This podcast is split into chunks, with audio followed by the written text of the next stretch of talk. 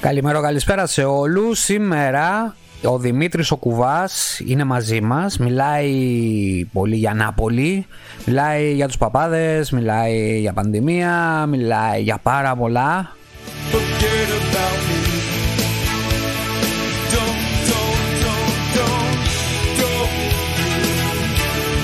Από τα καλύτερα φιλαράκια που άφησα στην Ελλάδα, Ναπολιτάνος όμως γιατί σπούδασε εκεί πολλά χρόνια και Μάλλον γι' αυτό θέλει να γυρίσει πίσω. Όταν λέω πίσω εννοώ στην Ιταλία.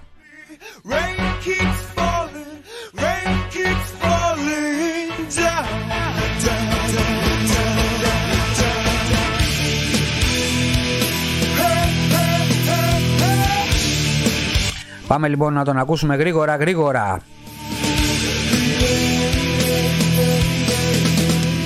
Δημήτρη, καλημέρα, καλησπέρα. Καταρχάς, τι κάνεις ρε φίλε στην Ελλάδα, Γιατί δεν είσαι στην Νάπολη να πίνεις μπυρόνια; Ε, γελάω.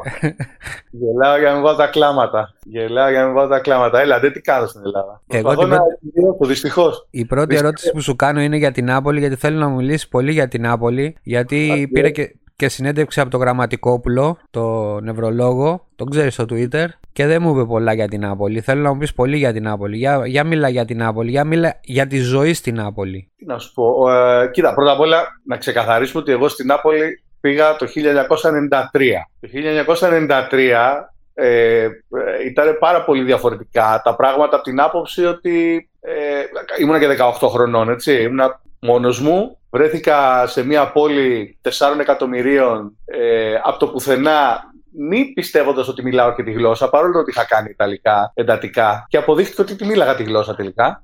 Αλλά ήμουν σε φάση, μόλις κατέβηκα στο σταθμό του τρένου, γιατί πήγαμε τρένο, μόλις κατέβηκα στο σταθμό του τρένου, ε, όχι Παναγίτσα μου που ήρθα. Ε, mm. Γιατί αν σου έχει πει, αν σου έχει πει ο φίλος που έτσι, συνέντευξη. Έτσι ακριβώς. Όχι Παναγίτσα μου που ήρθα μου. ακριβώς ο σταθμός του τρένου της Νάπολης θεωρείται ένας από τους πλέον, πλέον κακόφημες συνοικίες της πόλης. Και εμείς βρεθήκαμε εκεί πέρα 4-5 ώρα τη νύχτα, ξημερώματα, να βγαίνουμε από ένα τρένο μέσα στη μέση του πουθενά, ε, χωρίς να υπάρχει κόσμος γύρω-γύρω. Έβλεπες διάφορες περίεργες φάτσες, οι οποίες βέβαια στην πορεία αποδειχτήκαν ότι δεν τίποτα. Αλλά εξή ήταν αυτό αυτός ο θρύλος της Νάπολης που σε κυνηγάει, αυτό το πράγμα που, αυτά τα πράγματα που ακούς για την πόλη, τα οποία κατά 99% είναι αλήθεια, αλλά Επίσης είναι υπερβολές, είναι υπερβολικά. Η Νάπολη είναι μια υπέροχη πόλη. Ο Ιταλικός Νότος είναι ένα φανταστικό μέρος από όπου να το πιάσεις. Ε, παράδειγμα, παράδειγμα, παραλίες. Όλη καμπάνια, ας πούμε, Νάπολη, Σαλέρνο, Καζέρτα.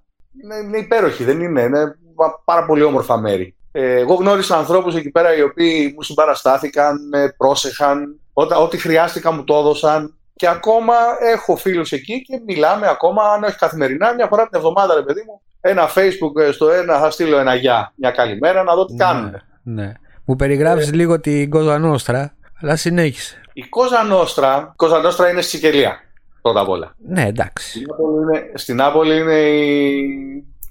Έλα, κόλλη στο μυαλό μου τώρα. Η Καμόρα. Καμόρα, μπράβο. Η Καμόρα είναι στην Νάπολη, η Ντράγκετα είναι στην Πολόνια, η Κόζα Νόστρα είναι στη Σικελία. Λοιπόν, η Καμόρα, τους καμορίστη τους βλέπεις κάθε μέρα είναι αυτοί που πουλάνε τσιγάρα στον δρόμο. Mm. Ε, είναι, έχουν ένα ξύλινο πάγκο. Αυτό ήταν πραγματικά εμπειρία. Έχουν ένα ξύλινο, έχουν ένα ξύλινο πάγκο.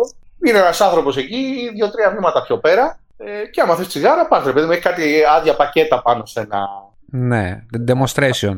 Πάγκο, ναι, για να δείξει τι πακέτα πουλάει. Δηλαδή, συνήθως πουλάγανε δύο-τρεις μάρκες. Δεν πουλάγανε φανταστείς. Πουλάγανε Μάλμπορο, πουλάγανε MES, τα οποία τα λέγαμε εμείς Μάλμπορο Studenti, γιατί ήταν πιο φθηνά πουλάγανε αυτά τα πράσινα με τη μέντα. Ναι, ναι. Τα ιδέα και μισή, δεν θυμάμαι τι μάρκα ήταν. Αυτά ως επιτοπλίστων, τα οποία τα κλέβανε από κάπου, λέγανε ότι τα κλέβανε από τη βάση πάνω, τη βάση του ΝΑΤΟ. Ναι. ήταν όλα λαθρέα. Τα οποία τα πουλάγανε 2-3 χιλιάδες λίρες φθηνότερα από τις ταμπακερίες. Δηλαδή, ναι. φαντάζομαι ένα ποσό δεν ξέρω και πόσο έχουν τα τσιγάρα πλέον, γιατί το έχω κόψει χρόνια. Καλά κάνεις. Ήταν σεβαστό ποσό για ένα φοιτητή. Δηλαδή, όταν το Μάλμπορο, ας πούμε, έκανε, λέμε τώρα ένα νούμερο 5 ευρώ στην ταμπακερία, έξω το έπαιρνες 3,5. Ναι. Το, το MS, το μαλασανιτά, το έπαιρνες, ξέρω εγώ, δύο. Οπότε όταν δεν είχες πολλά λεφτά, όταν είχες λεφτά, όταν έσκαγε ο μισθός από τα μέγαρα, έπαιρνα μάλμπορο. όταν τελείωνε το μισθός, έπαιρνα MS. Ε, αυτό γίνεται στην Ελλάδα τώρα, έτσι. Δηλαδή δεν παίρνει κανένας κανονικά τσιγάρα, παίρνει από τη λαϊκή που είναι ο Πακιστανός, ο Ινδός κτλ. Παίρνει και χήμα πλέον τσιγάρα. Με αυτό, με αυτό. Αυτό, έχουμε φτάσει σε αυτό το σημείο. Ναι, καλά, εγώ τα, τα τελευταίο καιρό κάπνιζα, κάπνιζα καπνό λαθρέο, το λέω. Και έπαιρνα, αγόραζα καπνό, είχα ένα καπνό παραγωγό που ήταν το τηλέφωνό του, τον έπαιρνα τηλέφωνο και μου το έστελνε με ταχυδρομείο. Ναι. Καπνό, δεν, δεν ήταν να αγοράζεις τσιγάρα. Στο λέω γιατί αυτό εδώ πέρα που είμαι εγώ στο βορρά, ε, να πούμε για αυτούς που ακούνε ότι εχθές σε μια παρέα Ελλήνων στο Twitter που είναι στην Ιταλία και λέμε μαλακίες Καταρχήν, ξέχασα να σου πω ότι στο Ιταλός μπορείς να βρίζεις άνετα ό,τι θέλεις. Ό,τι θέλεις όμως, δεν υπάρχει όριο, είναι unlimited. Από ό,τι έχεις δει και στο Twitter, δεν έχω πρόβλημα. Ναι, αυτό σου λέω, ρε παιδί μου. Δεν είναι το, το, το podcast, το, το Kirill, ξέχασε το αυτό έτσι. Θα, άμα ακούσεις και τις εκπομπές, θα καταλάβεις. Ε, ε, το πρόβλημα. Ε, κάτι έχω ακούσει. Ε, είπα τη λέξη, ρε παιδί μου, στους Έλληνες, για τους τηλεθέτε, λέω, του ακροατές το λέω. Ε, τερώνει και μου λες μη, μη λες τη, τη λέξη τερώνει γιατί σημαίνει τέλος πάντων κάτι πολύ κακό ναι. με την έννοια του γεωσκόλικα, του, του ανθρώπου που... Οι Βόρειοι το λένε ρατσιστικά για τους Ναπολιτάνους. Όχι, δεν το λέω. Κοίτα, καταρχήν εγώ το έλεγα στους, ε, στους Έλληνες όπως θα έλεγα μαλάκα. Αλλά το θέμα, το θέμα είναι ότι εμείς αυτό, αυτό εμείς δεν αντιλα... εμείς οι Βόρειοι, εγώ τώρα έγινα Βόρειος Ιταλός τέλος πάντων, ναι δεν αντιλαμβανόμαστε ότι αυτό είναι τόσο πολύ μεγάλη βρισιά. Ούτε το λέμε. Καλά, εγώ δεν το λέω. Ε, ναι, ναι, δεν το λέει για βρισιά. Οι ναι. Βόρειοι όμως το λένε για τους Ναπολιτάνους, το λένε για βρισιά. Άμα σου πω εγώ εδώ πέρα τι έχω ακούσει. Δηλαδή, καταρχήν δεν μπορώ να, να καταλάβω ένα νότιο έτσι. Όταν έρχεται ένας νότιος με τα λίγα Ιταλικά που ξέρω, ε, δεν ξέρω, 10 χρόνια εδώ δεν μπορώ να μάθω. Ναι, αλλά με τα λίγα που ξέρω, δεν μπορώ να, να συνδυάσω κάτι για το τι λέει. Δηλαδή όταν ε, έρχεται στο σουβλάκι κάποιος νότιος, τον καταλαβαίνουμε κατευθείαν. Ναι. Και ό,τι λέει, το λέει εις διπλούν για να μπορεί η Εύα, η γυναίκα μου τέλος πάντων, να, να, να κάνει decoding το τι λέει. Εγώ που μιλάω, εγώ που μιλάω άπτεστα Ιταλικά και το λέω γιατί και έχω ζήσει στην Ιταλία και έχω δουλέψει πολύ με Ιταλούς, οπότε την έχω αναπτύξει πάρα πολύ τη γλώσσα. Uh-huh. Όταν, ξεκίν, όταν βγήκα στην Νάπολη και άρχισα να μιλάω με Ναπολιτάνους, έλεγα Παναγία μου, δεν ξέρω τη γλώσσα, τι κάνω εδώ. Οι Ναπολιτάνοι έχουν ένα τελείω δικιά τους διάλεκτο. Ναι. Ε, αν ψάξεις και στο Google, θα δεις ότι υπάρχουν λεξικά Ιταλο-Ναπολετάνο, Ναπολετάνο-Ιταλιάνο. Το ξέρω, το έχω ψάξει. Υπάρχουν λεξικά. Λοιπόν, είναι τελείως διαφορετική γλώσσα. Είναι άλλη γλώσσα τελείως. Ε, στα τέσσερα χρόνια που, ήμουν, που έμεινα εκεί, ε, μου μείνανε κάποια πράγματα, αλλά και πάλι είναι τελείως διαφορετική. Άλλη γλώσσα. Ναι, ναι, ναι. Οπότε, όταν καταλαβαίνανε ότι δεν τους καταλαβαίνω, τσακ το γυρνάγανε στα Ιταλικά. Mm. Γιατί εγώ τα Ιταλικά που έμαθα και η προφορά που έμαθα, αυτός ο δάσκαλος που μου έκανε εμένα Ιταλικά στην Ιταλία, ήταν τα Ιταλικά τα επίσημα, τα Ιταλικά τα Φιωρεντίνικα που λένε. Και εγώ προσπαθώ να μάθω Ιταλικά τα κανονικά. Αυτά, ναι, τα, τα Φιωρεντίνικα. Τώρα, οι βόρειες ε, οι βόρειες πόλεις, οι βόρειες περιοχές έχουν λίγο πιο, πιο ιταλική προφορά και πιο ιταλική γλώσσα, χρησιμοποιούν περισσότερο την ιταλική γλώσσα. Ακριβώς γι' αυτό και τα, τα Ιταλικά βασίζονται στη φιωρεντίνικη διάλεκτο. Mm. Α, δεν το ήξερα αυτό για τη, για τη φιωρεντίνικη διάλεκτο. Ναι, τα Ιταλικά ε, βασίζονται στη φιωρεντίνικη διάλεκτο. Οι, οι Νότιοι, ε, Νάπολη, Κατάνια κάτω, ε, έχουν άλλες διαλέκτους. Τελείως άλλες διαλέκτους. Ναι, ναι όταν μιλάνε μεταξύ τους, μιλάνε αυτή τη διάλεκτο. Δεν μιλάνε Ιταλικά. Mm-hmm. Ατύχεις, ας πούμε, σε, σε κουβέντα Ναπολιτάνων και δεν καταλαβαίνεις λέξεις. Ναι, ναι, ναι, ναι, ναι, ναι. Όπως και να σου πω κάτι, ε, όπως και αν πας στα μέγαρα, ας πούμε, και βρεις βέρο μεγαρίτη, δεν, δεν καταλαβαίνεις και πάρα πολλά ναι, ναι. άμα σου μιλάει για κάποιο συγκεκριμένο πράγμα. Ε, Στο βορρά έχεις έρθει. Ναι, πολλές φορές. Ε, η τελευταία φορά που ήρθα ήταν πριν από προκρίσεις, το 9 ή το 10 ήταν, δεν θυμάμαι, που είχαμε έρθει με μια παρέα με τις μηχανές πάνω στη Λίμνη Κόμο.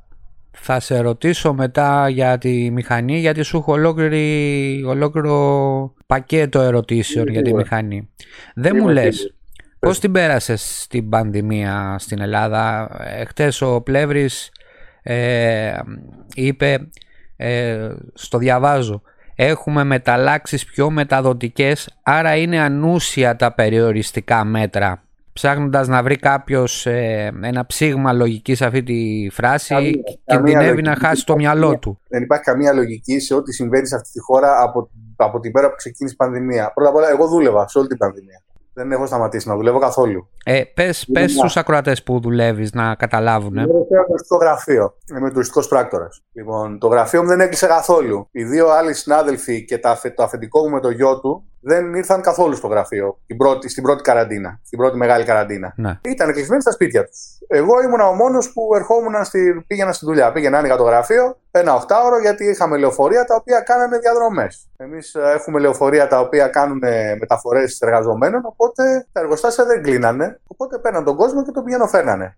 Κατά τα άλλα, τίποτα άλλο. Δεν είχαμε ούτε εκδρομές, ούτε καράβια, ούτε εισιτήρια, ούτε τίποτα. Ε, δεν σταμάτησα να δουλεύω καθόλου. Δεν σταμάτησα να φοράω μάσκα φοράω ακόμα. Μάλιστα, τις προάλλες αγόρασα άλλη μια εκατοντάδα FFP2. Έτσι. Γιατί από Οκτώβριο πάλι θα χρειαστούν και πάλι θα, εκεί που η τιμή τώρα έχει 14 ευρώ, το Οκτώβριο, τον Οκτώβριο θα κάνουν πάλι κανένα πεντάρικο. Οπότε λέω κάτι θα πάρω καμιά εκατοντάδα να έχω. Επενδύεις. Επενδύεις. Ακριβώς. Τάσο μου. Παραλογισμός. Οι άλλοι οι οποίοι την πανδημία την πέρασαν πολύ χειρότερα από μένα. Άνθρωποι οι οποίοι ήταν μόνοι τους, που ήταν αναγκασμένοι να είναι κλεισμένοι μέσα στο σπίτι τους, όλη την ημέρα. Άνθρωποι οι οποίοι είχαν δικούς τους και εγώ έχασα, αλλά εγώ τον έχασα υποτίθεται όταν είχε αρχίσει να χαλαρώνει η πανδημία και να υπάρχουν και τα εμβόλια. Τότε δεν, υπήρχαμε, δεν είχαμε ούτε εμβόλια μπροστά μας ούτε τίποτα. Ήμασταν σε φάση τι θα συμβεί. Εγώ έχω και πέντε ανθρώπους οι οποίοι είναι εκεί στην Νάπολη, στο Πανεπιστήμιο που πήγαινα, οι οποίοι είναι σε εργαστήρια τα οποία κάνουν αυτή τη δουλειά και μάθαινα πράγματα. Γιατί έχω ακόμα επικοινωνία και ναι. μάθαινα πραγματάκια. Ε, ήξερα για τα εμβόλια, ήξερα για τη Pfizer, ήξερα για, το, για τη Moderna. Τα περίμενα δηλαδή ότι θα βγουν κάποια στιγμή. Γι' αυτό και δεν είχα κανέναν ενδιασμό από την πρώτη στιγμή να κάνω και όσες δόσεις και αν χρειαστούν. Ε, δεν είμαι από αυτούς που φοβούνται τα εμβόλια, δεν είμαι από αυτούς που φοβούνται την επιστήμη. Έχω απόλυτη εμπιστοσύνη στην επιστήμη. Τώρα τα άλλα, τις παπαριές που λένε οι ψεκασμένοι για τα εμβόλια. Πώς τους εξηγήσει Πώς τους εξηγείς αυτούς τους ανθρώπους ψυχολογικά, γιατί... Ε, δεν, δεν, δεν μπορώ να σου εξηγήσω. Δηλαδή, έχω άνθρωπο στο γραφείο ο οποίος δεν έχει κάνει εμβόλιο και δεν πρόκειται να κάνει. Το λέει ότι δεν πρόκειται να κάνει. Η οποία σου... δίπλα μου. Και τι σου λέει; Λοιπόν, ότι φοβάται τι θα πάθει μετά. Δεν φοβάται δηλαδή τον ιό τόσο και φοβάται περισσότερο το. Όλα και τον ιό φοβάται και το εμβόλιο φοβάται και όλα. Ένας φαύλο κύκλος. Είναι ένας φαύλος κύκλος. Έχει κολλήσει, λοιπόν, έχει κολλήσει αυτή; Ε, ε, όχι, δεν έχει κολλήσει. Τα αφεντικά κολλήσανε. Ο πατέρας με το γιο. Κολλήσαν όλη η οικογένειά τους. Λείψανε καμιά δεκαπενταριά μέρες. Ε, η άλλη συνάδελφος, η απογευματινή, και αυτή κόλλησε. Και αυτή και οι κόρες της. Εγώ την έχω γλιτώσει. Ναι, γιατί προσέχεις γι' αυτό. Ναι, είμαι, είμαι υπερβολικά προσεκτικός. Δηλαδή, αν με δει κάποιος τώρα. Εγώ, ας πούμε, βγαίνω έξω για να πάω απέναντι στο ψιλικάτζιδικο και βάζω μάσκα. Δεν ναι. θέλω να κολλήσω, ρε παιδί μου, γιατί, γιατί είδα τη μαμά μου να πεθαίνει. Ναι. Γιατί μάλλον δεν την είδα τη μαμά μου να πεθαίνει. Η μαμά μου πέθανε μόνη της μέσα σε ένα νοσοκομείο. Για μιλά λίγο γι' αυτό, αν θέλεις. νοσοκομείο και δεν μπορούσα ούτε να την πλησιάσω. Και πήγαμε να τη θάψουμε, ας πούμε, και ήταν το, το, το φέρετρο τυλιγμένο με νάιλον. Δεν είναι, δηλαδή είναι κάποια πράγματα τα οποία άμα τα δεις και άμα τα ζήσεις. Όταν έρχεται ο άλλος και σου λέει ότι δεν υπάρχει και δεν κάνω εμβόλιο, λες ρε μαλάκα, πόσο, πόσο, πόσο ξύλο να σου δώσω για να καταλάβεις. Ναι. Γιατί εγώ την έχασα τη μάνα μου από τρεις μαλάκες οι οποίοι πήγαν δίπλα της σε ένα νοσοκομείο. Οι οποίοι ήταν θετικοί. Και η μάνα μου ήταν άρρωστη, κόλλησε και δεν έφυγε ποτέ αυτό το πράγμα. Λοιπόν, 71 χρονών. Γιατί, γιατί τρία μαλακισμένα πήγανε θετικοί στον COVID και μπήκανε μέσα σε ένα νοσοκομείο στα επίγοντα αντί να πάνε εκεί που πηγαίνανε όλοι όσοι είχαν COVID. Που είχαν, είχαν ειδικό θάλαμο, ρε παιδί, ειδικό ναι. σημείο ναι. σε εκείνο το νοσοκομείο στο ναι. για να πηγαίνει ο κόσμος που έχει έστω την υποψία ότι έχει COVID. Και αυτοί οι μαλάκες πήγανε δίπλα σε μια καρκινοπαθή γυναίκα. Και όταν λέω προσπαθώ να μάθω ποιοι είναι αυτοί, δεν μου λένε ένα περίεργο πράγμα γιατί OK okay, το, το ψέκι δεν μπορείς να το ψυχολογήσεις να καταλάβεις γιατί αλλά ένα πράγμα που είναι πολύ περίεργο είναι ότι OK, okay, εσύ θέλεις να πεθάνεις, ρε, θέλεις να αυτοκτονήσεις, δεν σε ενδιαφέρει.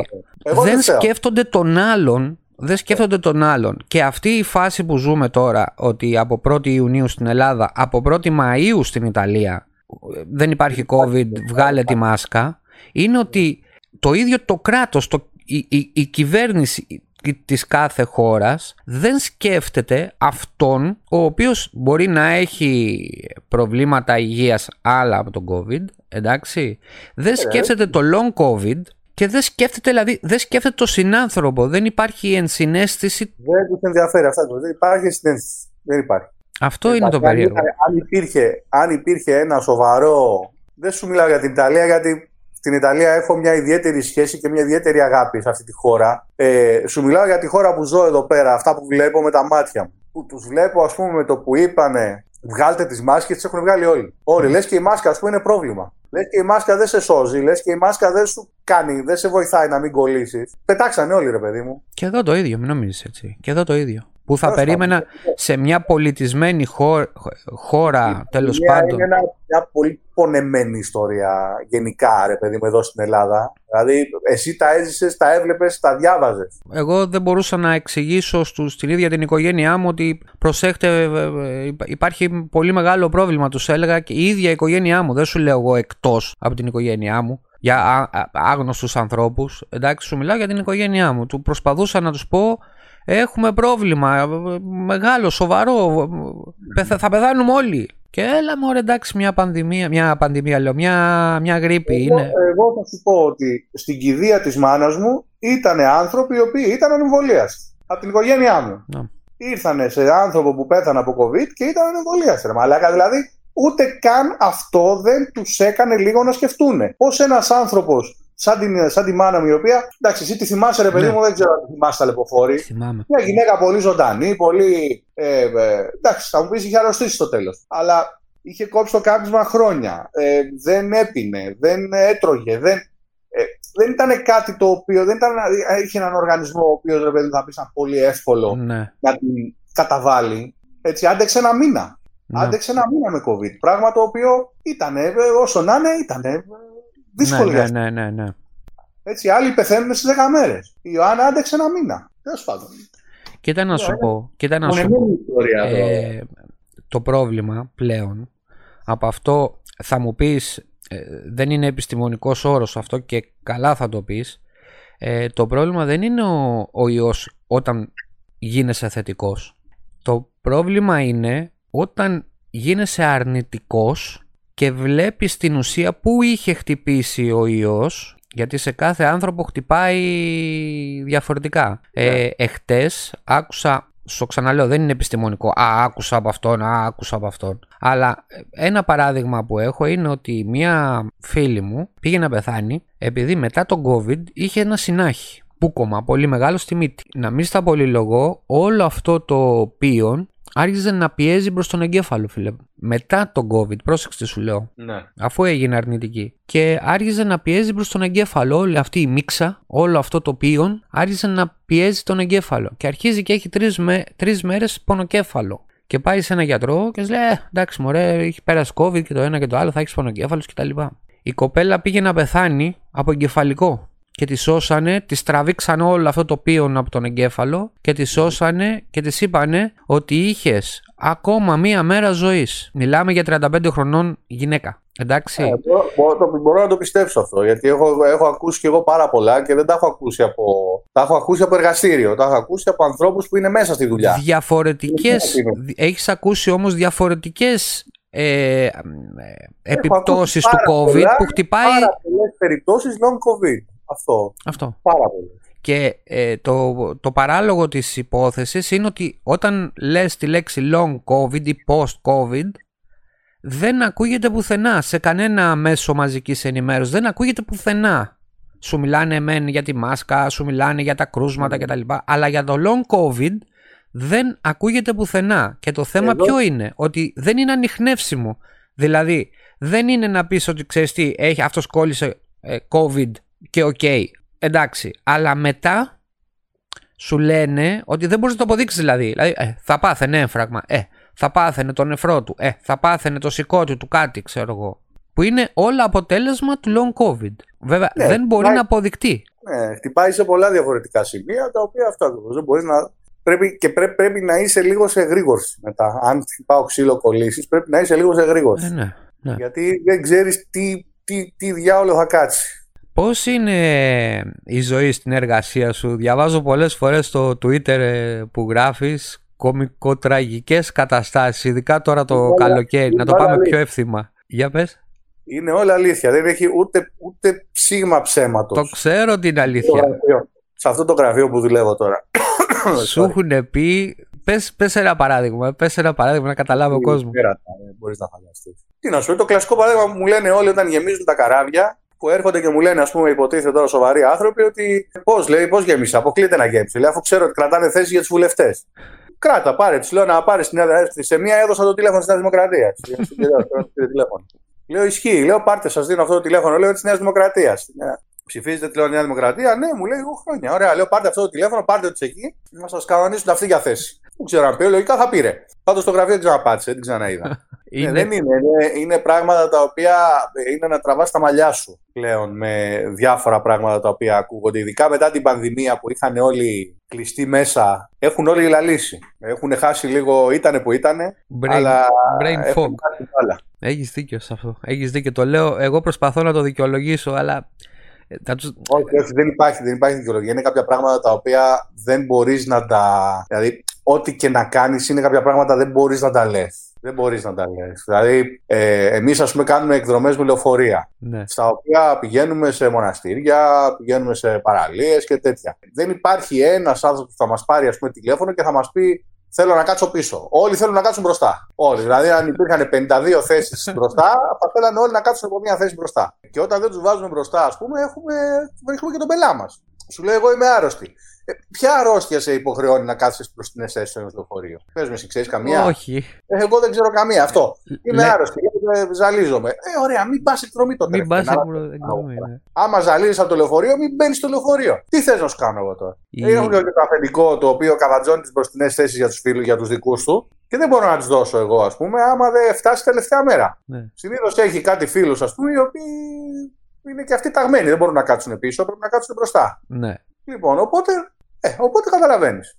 Αυτό είναι ένα μόνιμο θεματάκι. Δηλαδή έχουμε ε, αυτό. Όλοι θέλουν να κάτσουν μπροστά. Όλοι και όλες θέλουν να κάτσουν μπροστά. Όλοι είναι άρρωστοι και θέλουν να κάθονται προς την αισθέση. Άλλο είναι αυτό. Μετά είναι, μετά είναι οι τιμές. Έρχεται ο άλλος με το κινητό του στο χέρι, έχει μπει στο Sky Scanner, έχει βρει μια τιμή για αεροπορικό ειστήριο και σου λέει θέλω αυτή. Ε, δεν γίνεται ρε μεγάλα, δεν την πάρεις αυτή τη τιμή με τίποτα. Γιατί, γιατί πρέπει και το γραφείο κάπως να βγάλει λεφτά. Ναι. Μπορείς να έρχεσαι με το Sky Scanner, μου δείχνεις ότι η Ryanair έχει μια τιμή για, ξέρω εγώ, με 30 ευρώ. Ωραία. Εγώ δεν θα βγάλω λεφτά, το γραφείο δεν θα βγάλει λεφτά. Εγώ που θα κάνω αυτή τη δουλειά δεν θα πληρωθώ, θα σου κλείσω το ειστήριο.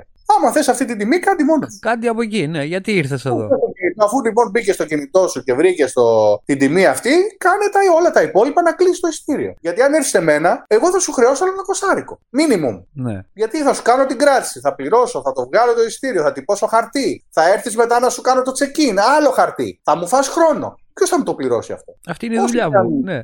Όσο και αν δεν τα συμπαθώ τα αφεντικά, δεν θα μου τα πληρώσουν από την τσέπη τους. Πρέπει να βγάλουν κέρδος κάπως. Οπότε φυσιολογικά θα φά και μπαίνουν λοιπόν και μου λένε Όχι, λέει αυτή είναι η τιμή. Ε, όχι, δεν είναι αυτή η τιμή. Αυτό τους λέω ότι εδώ αυτή τη τιμή δεν μπορείτε να την βρείτε. Άμα θέλετε αυτή τη τιμή, κλείστε το μόνος. Έχουν αυξηθεί οι τιμές ε, μετά την πανδημία. Πολύ. Και με την ακρίβεια και όλα, ε; Πολύ, πολύ, πολύ. Εδώ που κάνω εγώ μια έρευνα που θα πάω, θα πάω Γκράντο. Έχεις πάει Γκράντο; Όχι. Είναι Βόρεια Ιταλία, μπρος ε, Τεριέστη από κάτω. Από εκεί, ναι. Που βλέπω τα ξενοδοχεία και τα λοιπά δεν είναι και τόσο ακριβά. Δηλαδή βλέπω τριών ή τεσσάρων αστέρων ας πούμε 150-200 τη βραδιά δεν είναι πολλά τα, τα, τα λεφτά ε, για εκεί που πάω έτσι ε, αλλά για ξενοδοχεία σε, έχει, παίζει πάρα πολύ τα department δηλαδή τα, τα δωμάτια ρε παιδί μου που πάλι δεν με χαλεί εμένα σου έχουν ζητήσει, πώς λέγονται, R&B, πώς... Airbnb, ναι, ναι. έρχονται. Σου ζητάνε, ας πούμε, μπορείς εσύ να κλείσεις... Ε, Εγώ όχι, δεν μπορώ να κλείσω. Όχι, έτσι. Είναι πλατφόρμα, μπαίνεις μέσα και κλείνεις μόνος. Δεν είναι κάτι το οποίο μπορώ να κάνω. Λέω, μήπως έχεις συνεργαστεί... Όχι, όχι. Κοίτα, εγώ χρησιμοποιώ το, book, το booking. Ναι, Εντάξει. Ε, και από εκεί ε, βλέπω σχόλια και το ένα και το άλλο. Από εκεί μπορείς να συγκρίνεις. Ναι, σύγκριση κάνω. Αλλά εσύ ας πούμε ε, προτείνεις σε ένα νησί, να το πούμε έτσι, στην Ελλάδα, προτείνεις κάποιους συγκεκριμένους που τους ξέρεις; Αν υπάρχουν κάποιοι που ξέρω, εννοείται ότι θα τους προτείνω. Εννοείται, υπάρχουν κάποια ξενοδοχεία, κάποια μέρη τα οποία και έχω ταξιδέψει και έχω συνεργαστεί χρόνια, τα οποία ξέρω ότι είναι καλά ξενοδοχεία, ότι είναι προσεκτικοί, ότι είναι, έχουν καλή εξυπηρέτηση. Εννοείται θα τα προτείνω. Αλλά αυτά ξεφεύγουν λίγο από το, το μέσο Έλληνα πελάτη που έρχεται και λέει ότι εγώ θέλω ό,τι πιο φθηνό υπάρχει. Εγώ, ας πούμε, για τις διακοπές δεν θέλω ό,τι πιο φθηνό υπάρχει. Δεν μπορώ. Το φτηνά, τα φτηνά τα έκανα όταν ήμουν ψηρικά που πήγαινα και κάμπινγκ, ας πούμε. Που, ναι. okay, δεν με πειράζε. Αλλά πλέον είμαι 48 χρονών και θέλω σε αυτές τις λίγες διακοπές που κάνω. Θέλεις ανέσεις. Ναι, και εγώ. Και εγώ. Μετά, μετά από 20 τόσα χρόνια προπηρεσία και εμπειρία στον τουρισμό, ε, θέλω να τις περάσω καλά. Και θέλω να τις περάσω σε καλό ξενοδοχείο, με καλές υπηρεσίες, να έχει καλό φαγητό, να έχει καλό πρωινό, να είναι καλό το δωμάτιο. Δεν θα πάω σε τρόγλες που πήγαινα, ας πούμε, όταν ήμουν ψηρικά. Εμπειρικά, εμπειρικά θέλω να μου πεις. Γιατί ε, δεν σου κρύβω ότι αυτό φοβάμαι εγώ. Ε, υποτίθεται ότι όταν πάω σε ένα ξενοδοχείο, πριν μπω μέσα, πριν κάνω check-in τέλος πάντων, υπήρχε κάποιος άλλος εκεί πέρα που μπορεί να είχε COVID. Ε, γίνονται απολυμάνσεις μετά. Εμπειρικά θέλω να μου το πεις αυτό, γιατί αυτό σου, σου λέω είναι ένας φόβος μου. Μετά την πρώτη πανδημία, μετά την πρώτη καραντίνα, συγγνώμη, μετά την πρώτη καραντίνα, ε, σίγουρα γίνονταν. Ε, ήταν υποχρεωμένοι και περνούσαν και ελέγχους γι' αυτό. Ε, πλέον όχι. Πλέον, δηλαδή, όχι εμπειρικά, σου λέω εγώ 100% ότι δεν γίνεται πλέον απολυμάνσεις. Είναι ένα, ένα θέμα αυτό. Δηλαδή, μπετό αυτό, δεν παίζει, δεν στο λέω για 100% ότι δεν γίνονται απολυμάνσεις πλέον, γιατί πλέον δεν είναι υποχρεωμένοι. Ξέρεις τι έχω σκεφτεί, να πάρω ένα μπουκαλάκι που ψεκάζει σαν το Άζαξ, να καταλάβεις να βάλω χλωρίνη μέσα και όταν θα μπω μέσα στο δωμάτιο θα αρχίσω...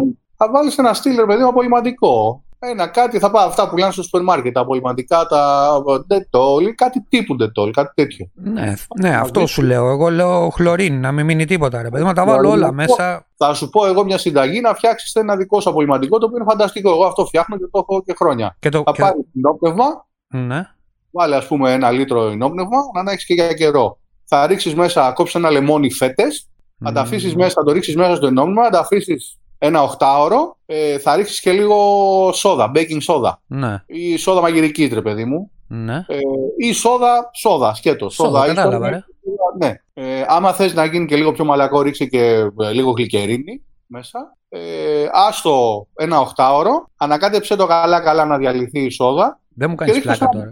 Ε; Δεν μου κάνεις πλάκα. Εγώ αυτό που θέλω είναι να ψεκάσω, σου λέω, το κρεβάτι, το μπάνιο. Δεν είναι καθόλου πλάκα. Είναι απολυμαντικό με άπλα λεμόνι. Εξαιρετικό. Εγώ αυτό το έχω και το βάζω και στα χέρια μου ακόμα. Αυτό το έχω πάντα με στην τσάντα μου. Έχω ένα μπουκαλάκι. Έχω ναι. πάρει από ένα μαγαζί ένα μπουκαλάκι με σιτ πάνω σπρέι mm-hmm. και το έχω με στην τσάντα μου συνέχεια. Πάρα πολύ απλό, πάρα πολύ γρήγορο. Θα το ρίξω ένα μπουκάλι και θα το χρησιμοποιήσω όπου θες. Ναι, Μπορείς να το ρίξεις παντού. Ναι, και εγώ έχω ένα μπουκαλάκι που το γεμίζω από το μεγάλο βέβαια. Εντάξει, ναι. ναι. Εντάξει. Εγώ αυτό που θέλω είναι να το ψεκάσω. Δεν, κατα... δεν κατάλαβες τι εννοώ. Σε όλο το δωμάτιο αυτό το σκουπίζεις, τα αφήσεις να στεγνώσει ό,τι θες. Πώς κόβεις τη φάση με το πόλεμο στην Ουκρανία; Ξέρω οτιδήποτε φασιστικό εσένα σα ιδιάζει εντελώς, όπως όλους μας δηλαδή τέλος πάντων. Αλλά ποια είναι η γνώμη σου για το φασισμό και στις δύο χώρες, δηλαδή και στη Ρωσία και στην Ουκρανία; Τάσο, για μένα αυτό είναι ένα πάρα πολύ. Πώς να το πω, όχι να το πω ευαίσθητο θέμα. Εμένα ο, ο παππούς μου ήταν ε, στρατιώτης στον πόλεμο, πατέρας της μάνας μου, και τα δύο του αδέρφια ήταν αντάρτες. Το ένα τον αδερφό τον εκτελέσανε στην Αθήνα μετά τον πόλεμο, στο, στο, στο γεννηματάς, σωτηρία που είναι στο γεννηματάς, νομίζω, από πίσω. Και ο άλλος αδερφός πέθανε στην εξορία, στην Τασκένδη. Εγώ αυτούς δεν τους γνώρισα ποτέ, εννοείται, έτσι. Ναι. Αλλά ό,τι έχω ακούσει, έχω ακούσει από τον παππού. Για τη στασιακή τους δράση είναι γραμμένη και σε βιβλίο. Υπάρχει ένα βιβλίο το οποίο γράφει για το Αντάρτικο στην Αττική και γράφει και για τα δύο αδέρφια αυτά. Ήταν ο Παναγής και ο αλεκος Και ο παππούς μου, συγχωρεμένος ο Θωμάς. Μου είχε πει ο παππούς πράγματα από τον πόλεμο και μετά από τον εμφύλιο. Γενικά έχω μία απέχθεια σε ό,τι έχει σχέση με φασίστες, με ναζί. Ναι. Ένας από τους λόγους που έχω να πατήσω στα μέγαρα χρόνια είναι αυτό το 14% που έχουν βγάλει, που βγάζαν στη Χρυσή Αυγή τις εκλογές. Να σου πω, συγγνώμη που σε διακόπτω, ότι όλο το δεξιό, το άκρο δεξιό μπλοκ των κομμάτων στην Ιταλία που έχουν σχηματίσει η ακροδεξιά ε, παράταξη Fratelli d'Italia, τα αδέρφια της Ιταλίας, του, ναι, της Giorgia Meloni, Βορρά, Η ακροδεξιά, μπράβο. Τζόρτζια Μελώνη. Η ακροδεξιά Λέγκα του Βορρά, του Σαλβίνη και το δεξιό Παύλα άκρο Φόρτσα Ιτάλια του Μπερλουσκόνη παρουσιάζεται να οδεύει μπρος τη νίκη σε δεκάδες μεγάλες πόλεις της Ιταλίας φίλε και όχι μόνο του Βορρά που είναι παραδοσιακά ακροδεξιό. Όσο ανεβαίνουν τα προβλήματα της κοινωνίας, ακρίβεια το ένα το άλλο, βάλε και COVID μέσα, τόσο ανεβαίνει και ο φασισμός, να, το, να μην ε, λέω ακρο... Ε, φασισμός. Η ιστορία μας έχει αποδείξει αυτό το πράγμα άπειρες φορές. Έτσι. Το 30 τόσο στη Γερμανία αυτά γίνονται. Ναι, ε, υπάρχει γενικά όμως, να το πούμε γενικά, υπάρχει μια γενικά αύξηση της ακροδεξιάς και έχουμε φτάσει στο σημείο να παρακαλάμε να μην βγει η Λεπέν στη Γαλλία να παρακαλάμε, να, πώς να, το, να, να, να κουβιζόμαστε, να μην βγει, γιατί αν βγει ξεκινάει από εκεί. Να το πούμε ε, έτσι. Όσο, όσο μεγάλες χώρες πέφτουν στα απλοκάμια της ακροδεξιάς, έτσι. Εσύ το πώς... είναι, υπάρχει μια μικρή διαφορά με, το, με τη δεκαετία του 30. Πλέον υπάρχει πληροφορία ναι. διαθέσιμη και δεν θα μπορέσει να υπάρξει δράση χωρίς αντίδραση. Ναι. Αυτό θέλω να το ελπίζω τουλάχιστον. Και δεν μιλάω για πόλεμο ή για σύραξη. Μιλάω για ε, πράξεις οι οποίες θα βοηθήσουν να σταματήσει αυτή η εξάπλωση. Γίνεται πραγματικά, σε πραγματικές συνθήκες ε, γίνεται να σταματήσει αυτή η εξάπλωση; Γιατί εγώ δεν το κόβω να... Τάσο δεν γίνεται, δεν τα ψέματα, δεν υπάρχει περίπτωση. Είναι πάρα πολύ δύσκολο. Έχει ένα εργαλείο, αυτό που είπες πολύ σωστά, το εργαλείο του ίντερνετ, να σου το πω έτσι, και ότι ο καθένας μπορεί να εκφέρει άποψη, ό,τι να είναι, το οποίο το είχε ο Γκέμπελ. Την προπαγα... τη, τη, τη... Ναι, η προπαγάνδα. προπαγάνδα ε, αυτό... την αυτό... έχει τώρα σε ένα εργαλείο πολύ, πολύ σημαντικό για αυτούς. Βέβαια, βέβαια. Συνεπώς δεν μπορούμε να κάνουμε κάτι. Γιατί όπως ε, βλέπω από αυτά τα tweet που πετάς, το μόνο είναι τσακίστε το φασισμό, αλλά μήπως θέμα είναι να μην μείνεις μόνο στα tweet, το θέμα είναι να βγεις και λίγο στον δρόμο. Ξέρεις τι, όμως έτσι όπως το ακούω εγώ, γιατί εγώ είμαι ειρηνιστής, δηλαδή δεν ε, πιστεύω ότι δεν πρέπει να υπάρχουν όπλα. Δηλαδή δεν πρέπει να υπάρχουν στην κατασκευή τους, όχι να. Αυτό μαζί αυτό πιστεύω και εγώ. Αυτό το, το Θεό πιστεύω και εγώ. Αλλά μήπως αυτό το τσακίστε το φασισμό είναι και αυτό ο φασισμός; Φασισμός. Κατάλαβες το λέω, σε εισαγωγικά το λέω έτσι, μην ναι, παρεξηγηθώ. δεν, δεν το πιστεύω. Δεν το πιστεύω αυτό γιατί ο φασίστας μισεί, μισεί τον κόσμο, μισεί ανθρώπους, μισεί Φιλές. τους μισεί ναι. τους, μετανάστες, μισεί τους πρόσφυγες, μισεί τους ανάπηρους, μισεί τους Εβραίους. Ε, ένας νορμάλ άνθρωπος δεν μισεί. Να σου πω κάτι σε αυτό. Συγγνώμη που σε διακόπτω συνέχεια. Αλλά και οι Σπαρτιάτες στην ουσία φασιστές ήταν. Ναι. Ε, ο Μέγας Αλέξανδρος ο Μέγας Αλέξανδρος δεν είναι φασίστας, ο Μέγας Αλέξανδρος ήταν σφαγέας. Okay. Αυτό. Δηλαδή, ό,τι, ό,τι εμείς εκφράζουμε σαν ε, αρχαία ελληνική, αρχαίο ελληνικό ιδεώδες, ήταν φασιστικό και ήταν ε, brutal φασιστικό. Αυτά τα, αυτά τα πιστεύουν, αυτό το, το αρχαίο ελληνικό ιδεώδες πιστεύουν, αυτοί που το πιστεύουν, αυτό που λες εσύ τώρα με μεγάλους Αλεξάνδρους και παπαριές καμαρωτές. Ε, συγγνώμη, για μένα το, το, το ελληνικό ιδεώδες, ας πούμε, αρχαίο ελληνικό ιδεώδες είναι οι Ολυμπιακοί Αγώνες, είναι η φιλοσοφία, είναι... Τεχνολογία, τα μαθηματικά. Ο Θαλής ο είναι ο, ο πώς το λένε, ε, ναι, αλλά αυτοί ε, μέσα σε αυτά τα φασιστικά ε, ιδεώδες ε, μεγάλωσαν. Ε, και μάλιστα, παραδείγματος χάρη, ο Μέγας Αλέξανδρος από το Σοκράτη διδάχτηκε, να σου το πω έτσι. Δηλαδή θέλω να σου πω, δεν θέλω να τα, να τα συνδέσω με την ε, σημερινή εποχή και εκεί ήταν η ερώτηση που σου έκανα. Ε, Παραδείγματος χάρη, εσύ θεωρείς το, το Πούτιν. Τώρα πάνε να τον βγάλουν σαν ε, Μέγα Πέτρο, ρε παιδί μου και καλά. Αλλά εσύ θε, τον θεωρείς φασίστα; Γιατί δεν θεωρεί. Τον θεωρώ ψυχοπαθή. Ψυχοπαθή. Ναι. ναι. Όχι, ναι, θέλω να σου πω. Ε, Αλλά γενικά, γενικά μπερδεύουν λίγο όλοι τις καταστάσεις που ε, υπήρχαν και που υπάρχουν ακόμα και στην πρώην Σοβιετική Ένωση. Η σύραξη στην Ουκρανία είναι αυτή που συμφέρει τους πολλούς να αναφέρουν. Υπάρχουν και άλλες σειράξεις όμως. Υπάρχει σύραξη στον Αγκόρνο Καραμπάχ. Υπήρχε παλιότερα η σύραξη στη, σύραξη στη Τσετσενία. Αυτά τα, για κάποιο λόγο τα ξεχνάνε. Δεν είναι η πρώτη φορά που συμβαίνουν πράγματα ε, σε αυτή τη χώρα από τότε που έπεσε ε, ο κομμουνισμός. Ναι, αλλά τώρα όμως αρχίζει, γιατί έχει γίνει πιο έξυπνη... Η σύραξη στη Τσετσενία κράτησε χρόνια. Δεν ξέρω αν το θυμάσαι. Αλλά ναι, αλλά χωρίς σοβαρές οικονομικές συνέπειες για όλο τον πλανήτη. Ήτανε μόνο Βαλκάνια, έτσι. Αυτό δεν υπήρχαν τότε, δεν υπήρχε αυτή, αυτός ο πακτοριός πληροφορίας ήταν πάρα πολύ διαφορετικές καταστάσεις τότε. Εγώ συνεχίζω να πιστεύω ότι οι δικαιολογίες περί πολέμου για όλες αυτές τις ακρίβεια είναι παπαριές καμαρωτές, μεγάλες παπαριές. Αν θέλεις μπορείς να, να γλιτώσεις πάρα πολλά πράγματα. Δεν είναι δυνατόν. Δηλαδή η βενζίνα, ας πούμε, έχει φτάσει 2,46 εδώ στην Αθήνα. Έβαλα mm. προχτές 2,40 τόσο. Πώς είναι δυνατόν, ας πούμε, εμείς να έχουμε 2,40 και στην Ιταλία να έχει ένα 80. Η Ιταλία δεν επηρεάζεται από τον πόλεμο. Ναι. Μόνο εμείς επηρεαζόμαστε. Είναι πολλά. Αλλά έχω πάει στο σούπερ μάρκετ και έχουν αδειάσει τα ράφια από ζάχαρη. Έχουν αδειάσει τα ράφια από ζάχαρη. Μα λέγα τι να την κάνεις τόση ζάχαρη; Δεν μιλάμε για, το, για τα λάδια και για τα μακαρόνια ναι, και για ναι. τέτοια. Εντάξει, μακαρόνια έχω και εγώ ένα ντουλάπι γεμάτο, α, γιατί γουστάρω να τρώω μακαρόνια. Δεν τα αγόρασα για να μην γίνει πόλεμος. Μ' αρέσει να τρώω μακαρόνια, τρώω δύο-τρει φορές την εβδομάδα. Ναι, Γνήσιος Ιταλός. Εγώ δεν μπορώ άλλο την πάστα, φίλε. Στην Ιταλία τρώω κάθε μέρα. Στην Ιταλία είχαμε κάθε μέρα μακαρόνια. Σε μένα το λες. Μπάστα πάστα είναι το σύνθημά μου εδώ. Θέλω προβατίνα, δεν μπορώ άλλο. Το πρώτο, πρώτο πιάτο πάντα πάστα. Αλλά ζάχαρη, ε, έχω δύο πακέτα ζάχαρη στο σπίτι, δεν πίνω. Ο καφέ μου τον πίνω σκέτο. Γλυκά φτιάχνω σπάνια, συνήθως αγοράζω απ' έξω. Ε, λάδι, ας πούμε, δεν χρησιμοποιώ, έχω δικό μου. Εγώ δεν αγοράζω. Μεγαρίτικο από τις ελέ. Μεγαρίτικα τελέ, ναι, τα δέντρα. Ε, πας να πάρεις λάδι, ας πούμε, πας να πάρεις φορέλαιο ή λιέλαιο στο σούπερ μάρκετ, 25 ευρώ το λίτρο. Ε, τι ναι, ναι, ναι, ναι να μη σώσω, να τηγανίσω ποτέ πατάτες. Δηλαδή, αχ, χαμηθείτε στο κάτω-κάτω. Να τις φτιάξω στο, στο, στη φωτιά στα κάρβουνα. Αυτό, ναι. Να τις βάλω στο φούτο, ρε παιδί, ψητές.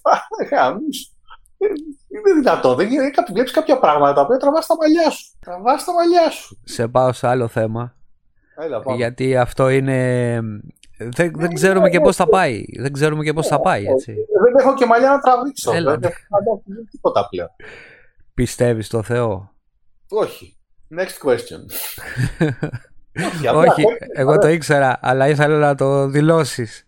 Ε, αυτό το πράγμα που γίνεται με τους παπάδες. Α, α δε, άσε με τώρα. Από που, αυτή η φωτογραφία που κυκλοφόρησε τώρα τελευταία στο Twitter με το, ναι, με το... Με το, ακόμη πιο βλάκα το, το Παραολυμπιονίκη. Που αντί να σκοθεί να φύγει, καθόταν κάτω από τους σκαλίτσα, από τους σκαλάκια για να βγάλει φωτογραφίες. Τι να κάνει γι' αυτός, να σου πω κάτι, τι να έκανε; Οι παπάδες πάνω στο βάθρο. Φύγε ρε βλάκα, φύγε, σε προσβάλλουν, φύγε. Τι κάθεσαι και κάνεις εκεί πέρα. Πέντε παπάδες, ας πούμε, και ο υπουργός και εσείς από κάτω. Δεν τρέπεσαι. Να σου πω, να σου, να, πώς τον δικαιολογώ; Σου λέει κάτσε να κάτσω λίγο εδώ πέρα, μπας και πάρω κανένα επίδομα από αυτούς τους μαλάκες. Μπα. Τάσο. Άστο, άστο και αυτό, άστο γι' αυτό, γιατί...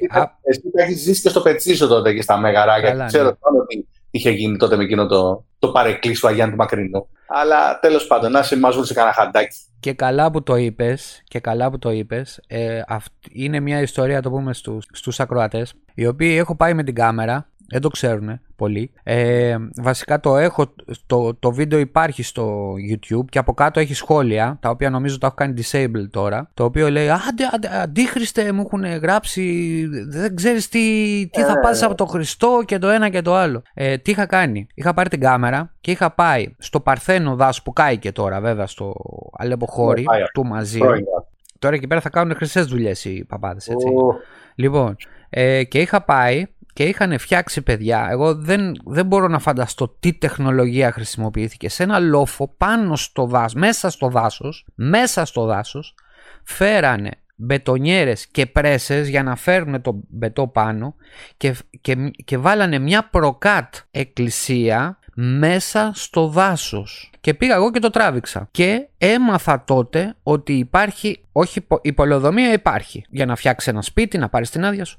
Έμαθα ότι υπάρχει ναοδομία η οποία είναι κράτος εν κράτη, κράτος εν κράτη, δεν μπορώ να το, να το πω διαφορετικά, όσοι το καταλαβαίνουν το καταλαβαίνουν. Το οποίο όταν πήγα να ζητήσω το λόγο με την έννοια, ε, παιδιά, άμα είναι να φτιάχνετε εκκλησίες μέσα σε παρθένο δάσος με νόμο Natura, να πάω κι εγώ να φτιάξω κανα, καμιά βίλα. OK, okay, δικό σας, ε, πώς να το πω, καλή φάση. Να πάω στη ναοδομία να πω, φτιάχνω μια βίλα. Να ωραία παιδί μου, απλώς Εντάξει. Από λοιπόν, σκηνά, τα βυζιά της Μπελούτσι. Όντως, αυτό που λες, είχα από δημαρχιακά πρόσωπα, δεν θέλω να τα κατανομάσω γιατί δεν υπάρχουν πλέον. Δεν χρειάζεται, τους ξέρω εγώ. Ε, Όσοι είναι μέσα στα κόλπα τους ξέρουν. Θα σε βρούνε σε χαντάκι, σταμάτα να ασχολείσαι. Ναι. Ποια κοζανόστρα, ποια γκομόρα. Αυτά είναι γατάκια μπροστά τους.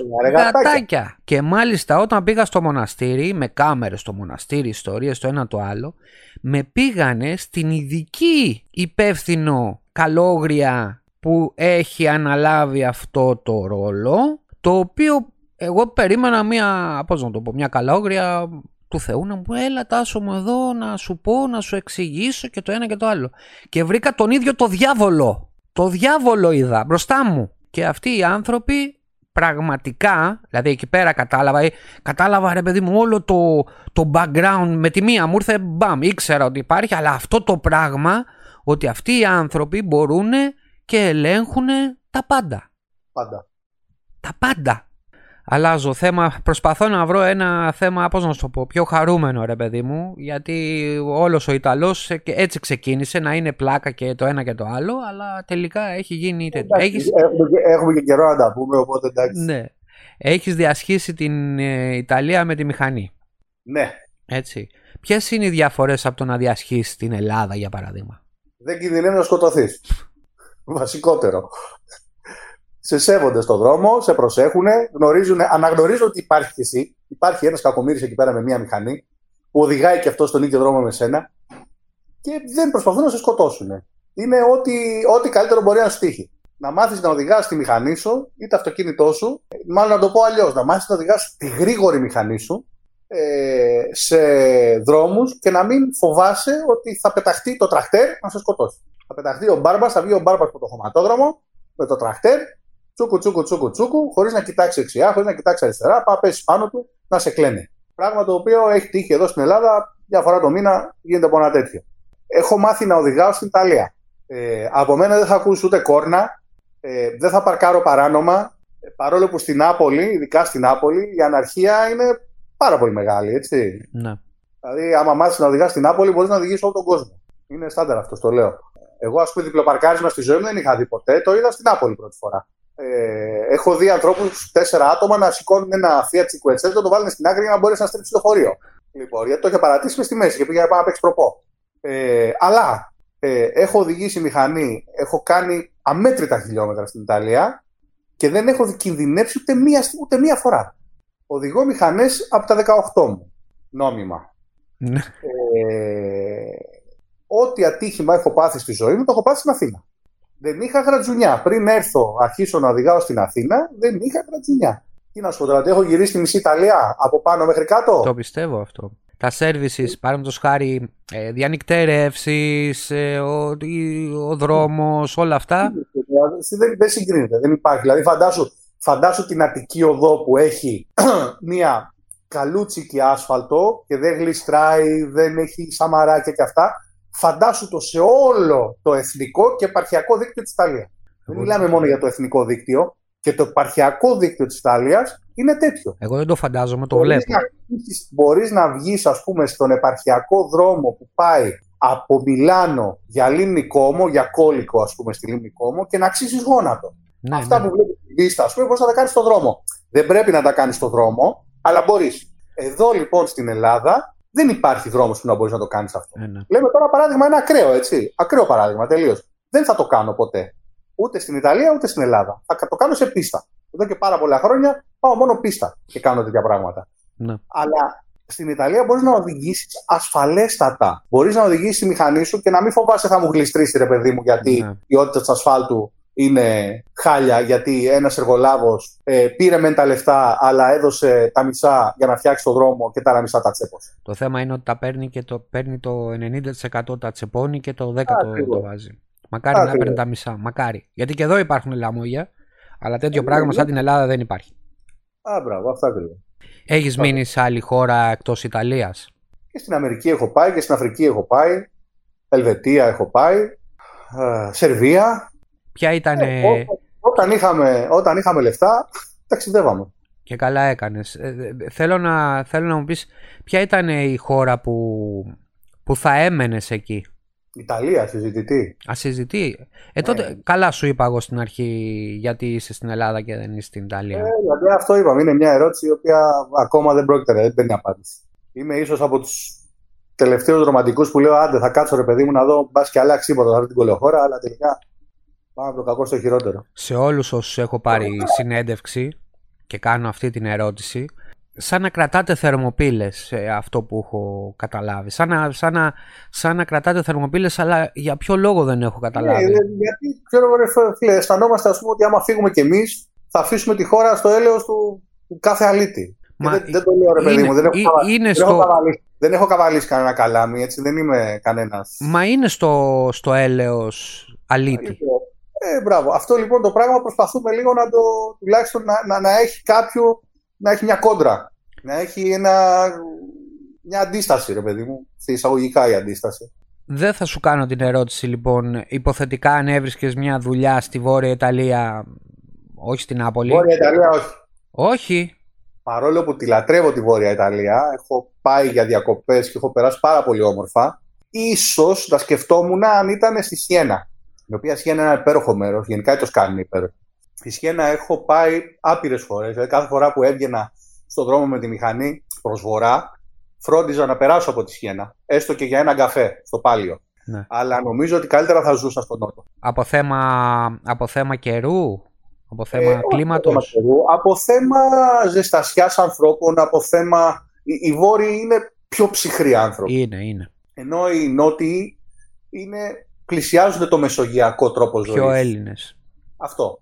Οι Ναπολιτάνοι, ειδικά ρε παιδί μου, είναι, είναι πιο Έλληνες. Θυμάσαι, δεν ξέρω αν είχες παρατηρήσει πριν από λίγες μέρες που είχε βγει ένα θεματάκι με τη Σουηδία. Που πηγαίνανε, φιλοξενούσαν στο σπίτι και δεν τον ταΐζανε. Είχαν φιλοξενούμενο στο σπίτι και δεν τους ταΐζανε. Δεν το ε, αυτό το πράγμα στην Νάπολη δεν θα γίνει. Ναι. Δεν υπάρχει περίπτωση να πας σε ξένο σπίτι και να μην φά. Όπως στην Ελλάδα. Ναι, έχουν το hospitality αυτό, όντως. Μπράβο. Αυτό. Ε, στη Φλωρεντία, ας πούμε, ένα μου έχει τύχει και έχω πάει σε σπίτι και περίμεναν να φύγω για να φάνε. Το ελβετικό μοντέλο. Ναι. ναι. Ισχύει, είναι ισχύει αυτό. Διαφορετικός, διαφορετικός κόσμος, είναι άλλος λαός. Είναι λες και είσαι σε δύο διαφορετικές χώρες. Αυτό δεν μπορούν να καταλάβουν πολλοί Έλληνες ότι κάθε ε, χώρα, κάθε πολιτισμός διαφορετικός, ακόμα και σε τοπικό επίπεδο, έχει τα δικά του πιστεύω. Εγώ δεν το κατακρίνω γιατί θα σου πω ένα παράδειγμα.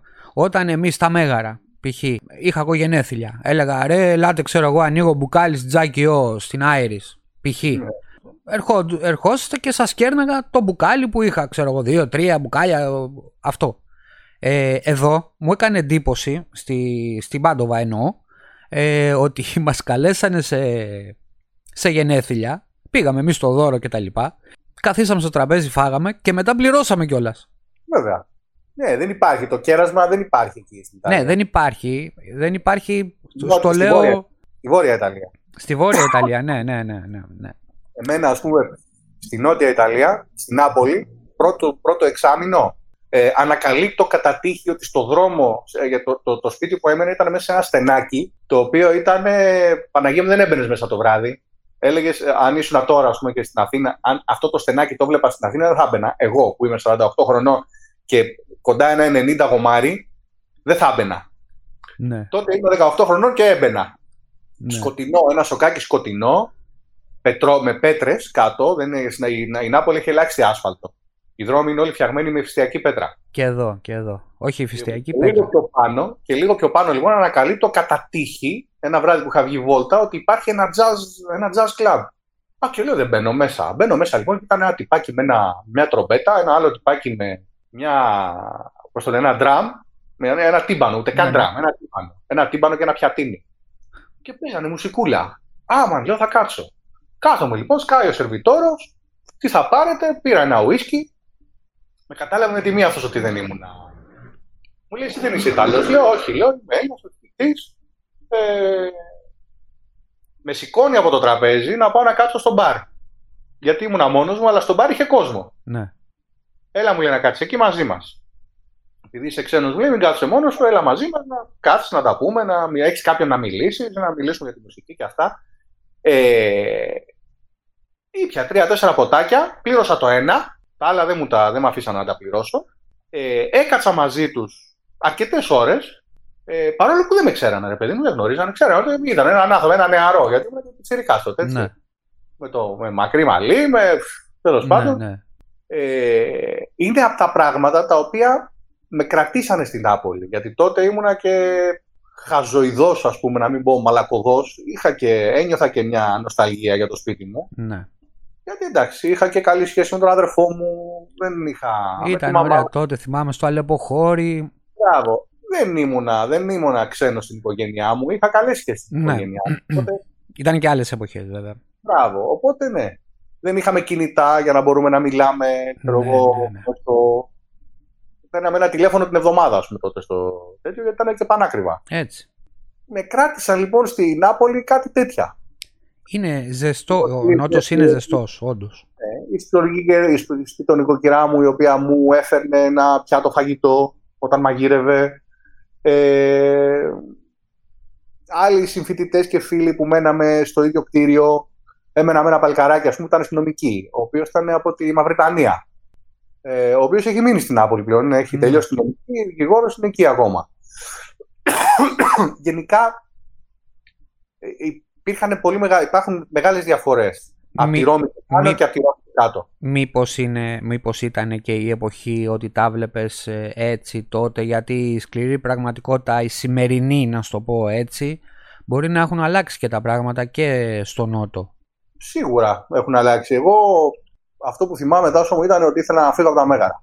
Από τότε που θυμάμαι τον εαυτό μου ήθελα να φύγω από αυτή την πόλη. Γιατί είχα τραβήξει πάρα πολλά τσιρικάς. Και Δεν παλεύεται αυτή η πόλη. Δεν παλεύεται. μαθητής στο σχολείο και στο Λύκειο και αυτά γενικά ήμουν αρκετά κλειστό άτομο. Οπότε δύσκολα έκανα παρές. Ε, είχα και αυτή την κατάρα του ονόματος πίσω μου. Να πούμε ότι είσαι ο γιος του Σάκη του Κουβά. Ναι, τέλος πάντων, όποιος και αν είμαι, αυτός ήμουνα μια ζωή. Ποτέ δεν ήμουν ο Δημήτρης ο Κουβάς στα μεγάλα. Ενώ ο Θωμάς, ας το Θωμά αυτό δεν τον ενοχλούσε. Εμένα όμως με ενοχλούσε πάρα πολύ. Γιατί εγώ δεν μπορούσα να κάνω τίποτα στα μεγάλα χωρίς να το μάθει ο πατέρας. μου. Και εγώ με τον πατέρα μου δεν είχα ποτέ καλές σχέσεις. Ε, όταν λοιπόν πηγαίναν και του λέγανε διάφορα, δεν του λέγανε και παντάλη, του λέγανε και ψέματα. Α πούμε ότι εγώ έκανα σούζες με τη μηχανή στα Εγώ σούζα δεν έχω κάνει ούτε τώρα. Δεν ξέρω να κάνω σούζα. Δεν ξέρω, δεν έχω κάνει ποτέ στη ζωή μου. Μόνο με το ποδήλατο έκανα. Με τη μηχανή φοβάμαι. Έτσι, η μηχανή μου, ας πούμε, κάνει 20 χιλιάρικα. Άμα πέσω, δεν έχω 20 χιλιάρικα να τη φτιάξω. Έλατε. Λοιπόν, αυτό το πράγμα λοιπόν, αυτό το τσομπολιό που βγάζανε οι μεγαρίτε. Ε, τώρα σου μιλάω άνθρωπος, γυναίκα η οποία με ήξερε από τότε που γεννήθηκα, έβγαλε βρώμα ότι εγώ ήμουν πρεζάκι. Μου την έχουν βγάλει και εμένα αυτή τη βρώμα. Ναι, ρε, καλά, εντάξει. Επειδή εννοείται. ήμουν λεπτός βέβαια τώρα που είμαι... Όποιος δεν ακολουθεί τις συνταγές του, του Μεγαρέα είναι πρεζάκι. Αυτό είναι γεγονός, πρέπει να το δεχτούμε. Φίλε, Λοιπόν, ο Χάρεκλιν έχουν- δεν το είπε για πλάκα αυτό. Για Όχι, να όχι, πει εννοούσε. συγκεκριμένα για τα μέγαρα. Μπορούσε να πει εννοούσε. οποιαδήποτε πόλη. Το εννοούσε. Εγώ είχα μπει στο πανεπιστήμιο στην Ιταλία και αυτή έλεγε ότι εγώ έχω πάει στην Ιταλία για αποτοξίνωση. Καταλαβέ. Και το έμαθε ο γιος της και παραλίγο να τη σαπεί στο ξύλο. Δεν σου μιλάω τώρα για τη μάνα μου ή για Ναι, τον αδερφό ναι, μου. ναι, γιατί ναι. Εγώ ήταν μικρός. Έτσι. Το έμαθε ο γιος της. Και το, τον άκουσε όλη η γειτονιά. Όλη η γειτονιά. Άστο, μη λες, Παραλίγο ε, να τη σαπώ στο ξύλο. μη λες, καταρχήν και εγώ και εσύ έχουμε φύγει από τα Μέγαρα. Είναι μια πόλη, γιατί οι ακροατές δεν το ξέρουν αυτό, είναι μια πόλη που βρίσκεται όντως 100 χρόνια πίσω από αυτή τη, τη χρονολογία που είμαστε τώρα. Μεγάλε. Ο συγχωρεμένο ο Χαρικλίν είχε πει το αμίμητο ότι εγώ λέει, θα ζήσω 150 χρόνια. Τον ρωτάνε λοιπόν πώς θα γίνει αυτό; Λέει Να είμαι τώρα 50 χρονών, θα μετακομίσω και στα Μέγαρα που είναι 100 χρόνια πίσω. Να τα 150. Ε, σε κάθε Ιταλό ε, προτείνω πολλά. Λοιπόν, θέλω να μου πεις ένα πρόσωπο που θαυμάζεις πολύ από τον τομέα των ε, θετικών ε, επιστημών. Πρόσωπο που θαυμάζω πολύ από τον τομέα των θετικών επιστημών. Ή γενι- γενικότερα, γενικότερα. Πω Ότι θαυμάζω πάρα πολύ οποιονδήποτε έχει σχέση με την ιατρική και την έρευνα. Ε, επειδή εμένα ο κλάδος μου στην Ιταλία ήταν η φαρμακευτική και η έρευνα των φαρμάκων, θαυμάζω οποιονδήποτε έχει ανακαλύψει κάτι το οποίο έχει βοηθήσει τον κόσμο. Είτε αυτός είναι ο γιατρός Παπα-Νικολάου, είτε αυτός είναι ο τελευταίος ανώνυμος ερευνητής που βρήκε ε, το, το mRNA εμβόλιο. Το mRNA εμβόλιο μπορεί οι ψέκες να το λένε, να λένε πολλά, αλλά το mRNA εμβόλιο θα είναι αυτό το οποίο θα θεραπεύσει αρρώστιες τις οποίες Ούτε φανταζόμαστε. δεν θα πιστεύαμε ποτέ ότι μπορεί να θεραπευτούν. Όπως ο καρκίνος. Ήδη, ε, ήδη θαυμάζω, θαυμάζω όλους αυτούς τους οποίους δουλεύαμε μαζί στα φάρμακα ε, για το AIDS. Τότε που ήμουν εγώ φοιτητής. Ναι. Ανακάλυψαν ότι μπορεί να περιοριστεί. Δεν έχει θεραπευτεί τελείως ακόμα, αλλά τουλάχιστον έχουν ανακαλύψει φάρμακα τα οποία σου επιτρέπουν να ζήσεις, σου επιτρέπουν να κάνεις παιδιά, σου επιτρέπουν να, να μην χάσεις τη ζωή σου από, ένα, από μια γρήπη. Όπως πέθαιναν τότε όσοι είχαν το, το σύνδρομο ανοσοποιητικής ανεπάρκειας. Ναι. Μπορεί να μην σου είπα ένα όνομα. Όχι, μου είπες. Μου είπες. Αλλά πιστεύω ότι αυτοί οι άνθρωποι, ειδικά όλοι όσοι δούλεψαν πάνω στην πανδημία και πάνω στο, στον κορονοϊό αυτό, αξίζουν πολλά περισσότερα από τη χλέβη του κάθε τελειωμένου καραγκιόζη ψεκασμένου μαλάκα. Πες μου έναν άνθρωπο που θεωρείς ηλίθιο. Μπορεί να είναι Έλληνας, μπορεί να είναι από οποιαδήποτε χώρα. Ηλίθιος είναι ο Μητσοτάκης. Λυπάμαι που θα το πω, αλλά είναι ηλίθιο. Έχει δείξει, δηλαδή το έχει δείξει, δεν είναι... Είναι ηλίθιος. Δηλαδή λέει πράγματα και κάνει πράγματα τα οποία τα σκέφτεσαι μετά και λες ρε πούστη μου δεν μπορεί να είπε τέτοιο πράγμα. Ισχύει. Δεν μπορεί να κάνει τέτοιο πράγμα. Ε, ε, ε, η Λύθια, ας πούμε, είναι αυτή η υπουργός παιδείας, πώς τη λένε, αυτή, αυτό το ζώο. Βρίζω και τα ζώα και δεν πρέπει, ας πούμε, γιατί τα ζωάκια δεν μου φταίνουν σε τίποτα. Θεωρώ απίστευτα ηλίθιο το βλάκα το Τζιόδρα, ο οποίος είναι επιστήμονας. Δεν μπορώ να δεχτώ ότι αυτός ο άνθρωπος είναι επιστήμονας. Όλα αυτά που έλεγε στην αρχή της πανδημίας και όλα αυτά που έκανε. με αυτά που έκανε. Τον έχω πει, το, έχει πάρει το βραβείο του ηλίθιου της ημέρας σε άλλη εκπομπή ο Τσόδρας.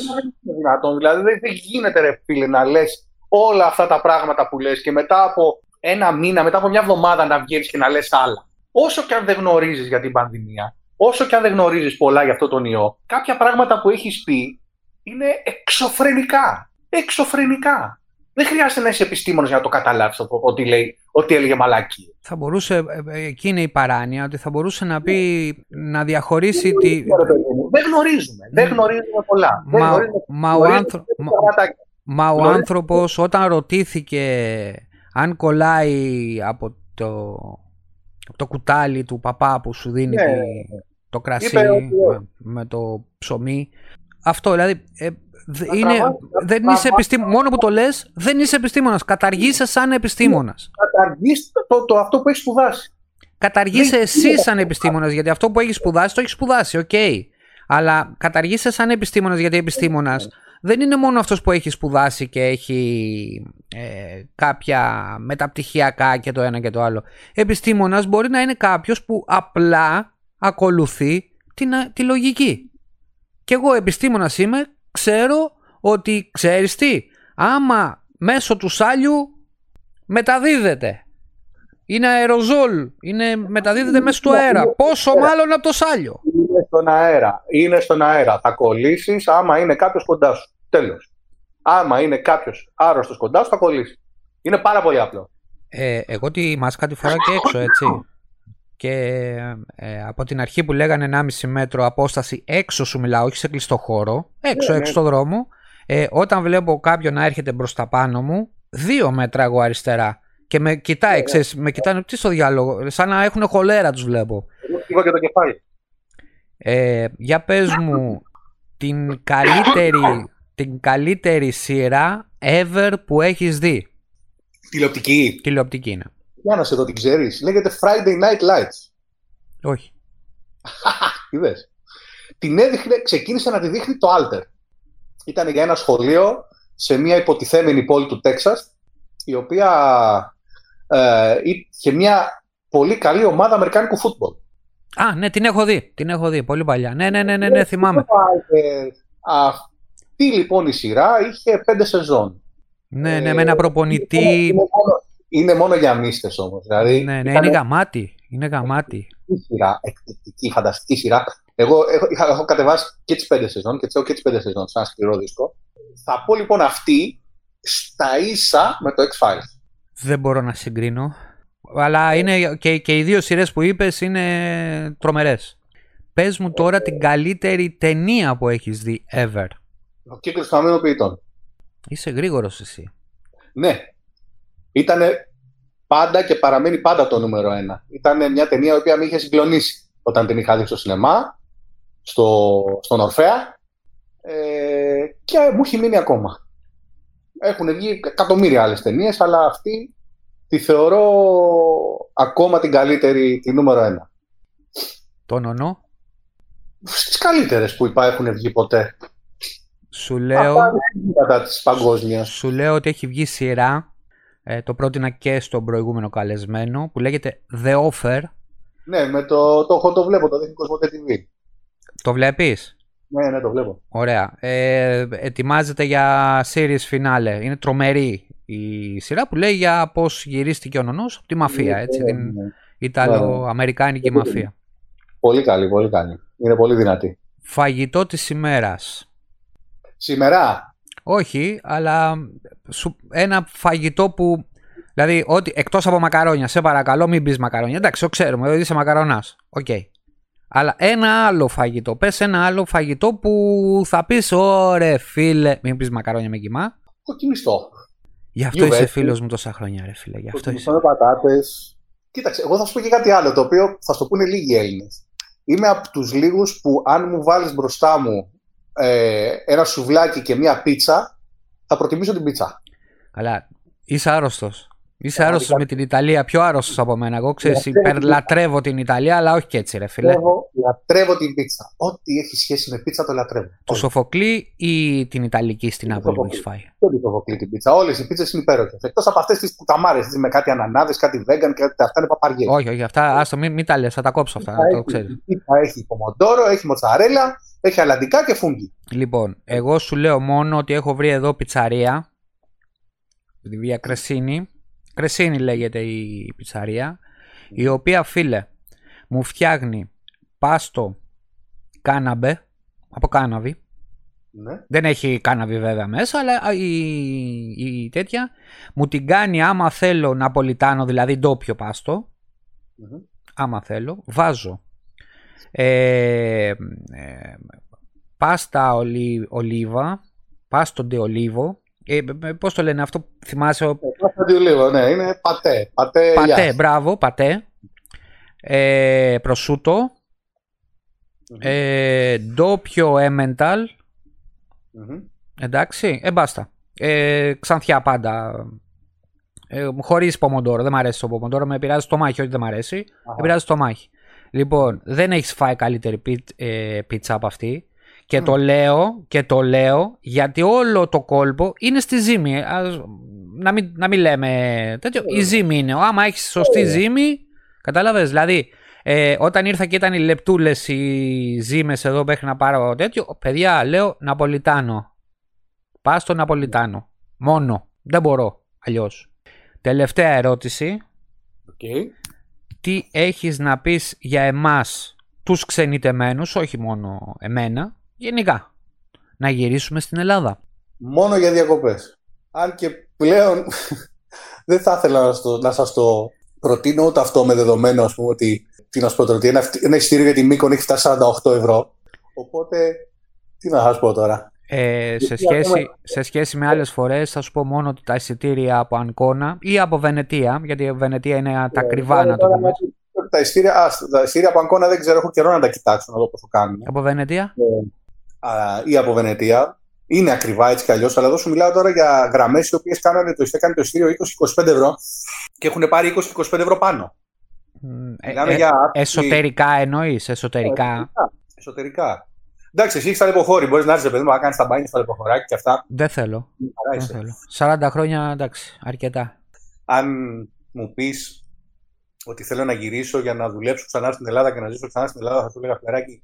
Ε, ε, αυτό, ε, ξέρεις τι, ε, οι περισσότεροι, οι περισσότεροι ε, μου λένε ότι γυρνάνε στην Ελλάδα για να πάνε μπουζούκια, για να πάνε στα μπαρ, σαν ε, την Ελλάδα δεν υπάρχει, ο ήλιος της είναι διαφορετικός, οι, οι παραλίες είναι καθαρές ε, που δεν υπάρχει πουθενά σε όλο τον πλανήτη, δεν υπάρχει, δηλαδή σαν την Ελλάδα είναι ρε παιδί μου έχει έρθει ο Απόλλωνας και έχει καθίσει μόνο στην Ελλάδα, τέλος, μόνο εκεί. Και εκεί Εγώ- πέρα είναι που με εξοργίζει γιατί είναι άνθρωποι οι οποίοι δεν έχουν βγει έξω από το λεκανοπέδιο. Αυτό. Αυτό. Δη- αυτό. Δημήτρη, σε ευχαριστώ πάρα πολύ. Ήταν άκρος ενδιαφέρον. Σίγουρα θα τα ξαναπούμε στο μέλλον, ε, αλλά θα τα πούμε από κοντά. Εγώ λέω θα πάρεις Ε, τη ναι, μηχανή, ναι. θα έρθεις πάνω στο Βένετο και θα πιούμε τις μπύρες. Αυτό κάποτε θα το κάνουμε. Αχ, μακάρι ρε φίλε, γιατί και εγώ μένα μου έχει λείψει πολύ η Ιταλία. Μου έχει λείψει και γενικά ένα ταξίδι με τη μηχανή. Ε, θα το κάνεις, δεν μπορεί. Ε, θα φτάσεις σε ένα σημείο, θα φλοντάρεις, ρε φίλε, και θα έρθεις. δεν Ναι, μπορεί. κάποια στιγμή το ξέρω. Δηλαδή, είναι, είμαι σίγουρο ότι κάποια στιγμή θα μου τη δώσει, θα καβαλήσω τη μηχανή και δεν ξέρω για πόσο καιρό θα εξαφανιστώ. Θα δούμε. Γι' αυτό στο λέω. Εγώ σου έχω ένα κρεβάτι εδώ, άμα θέλεις.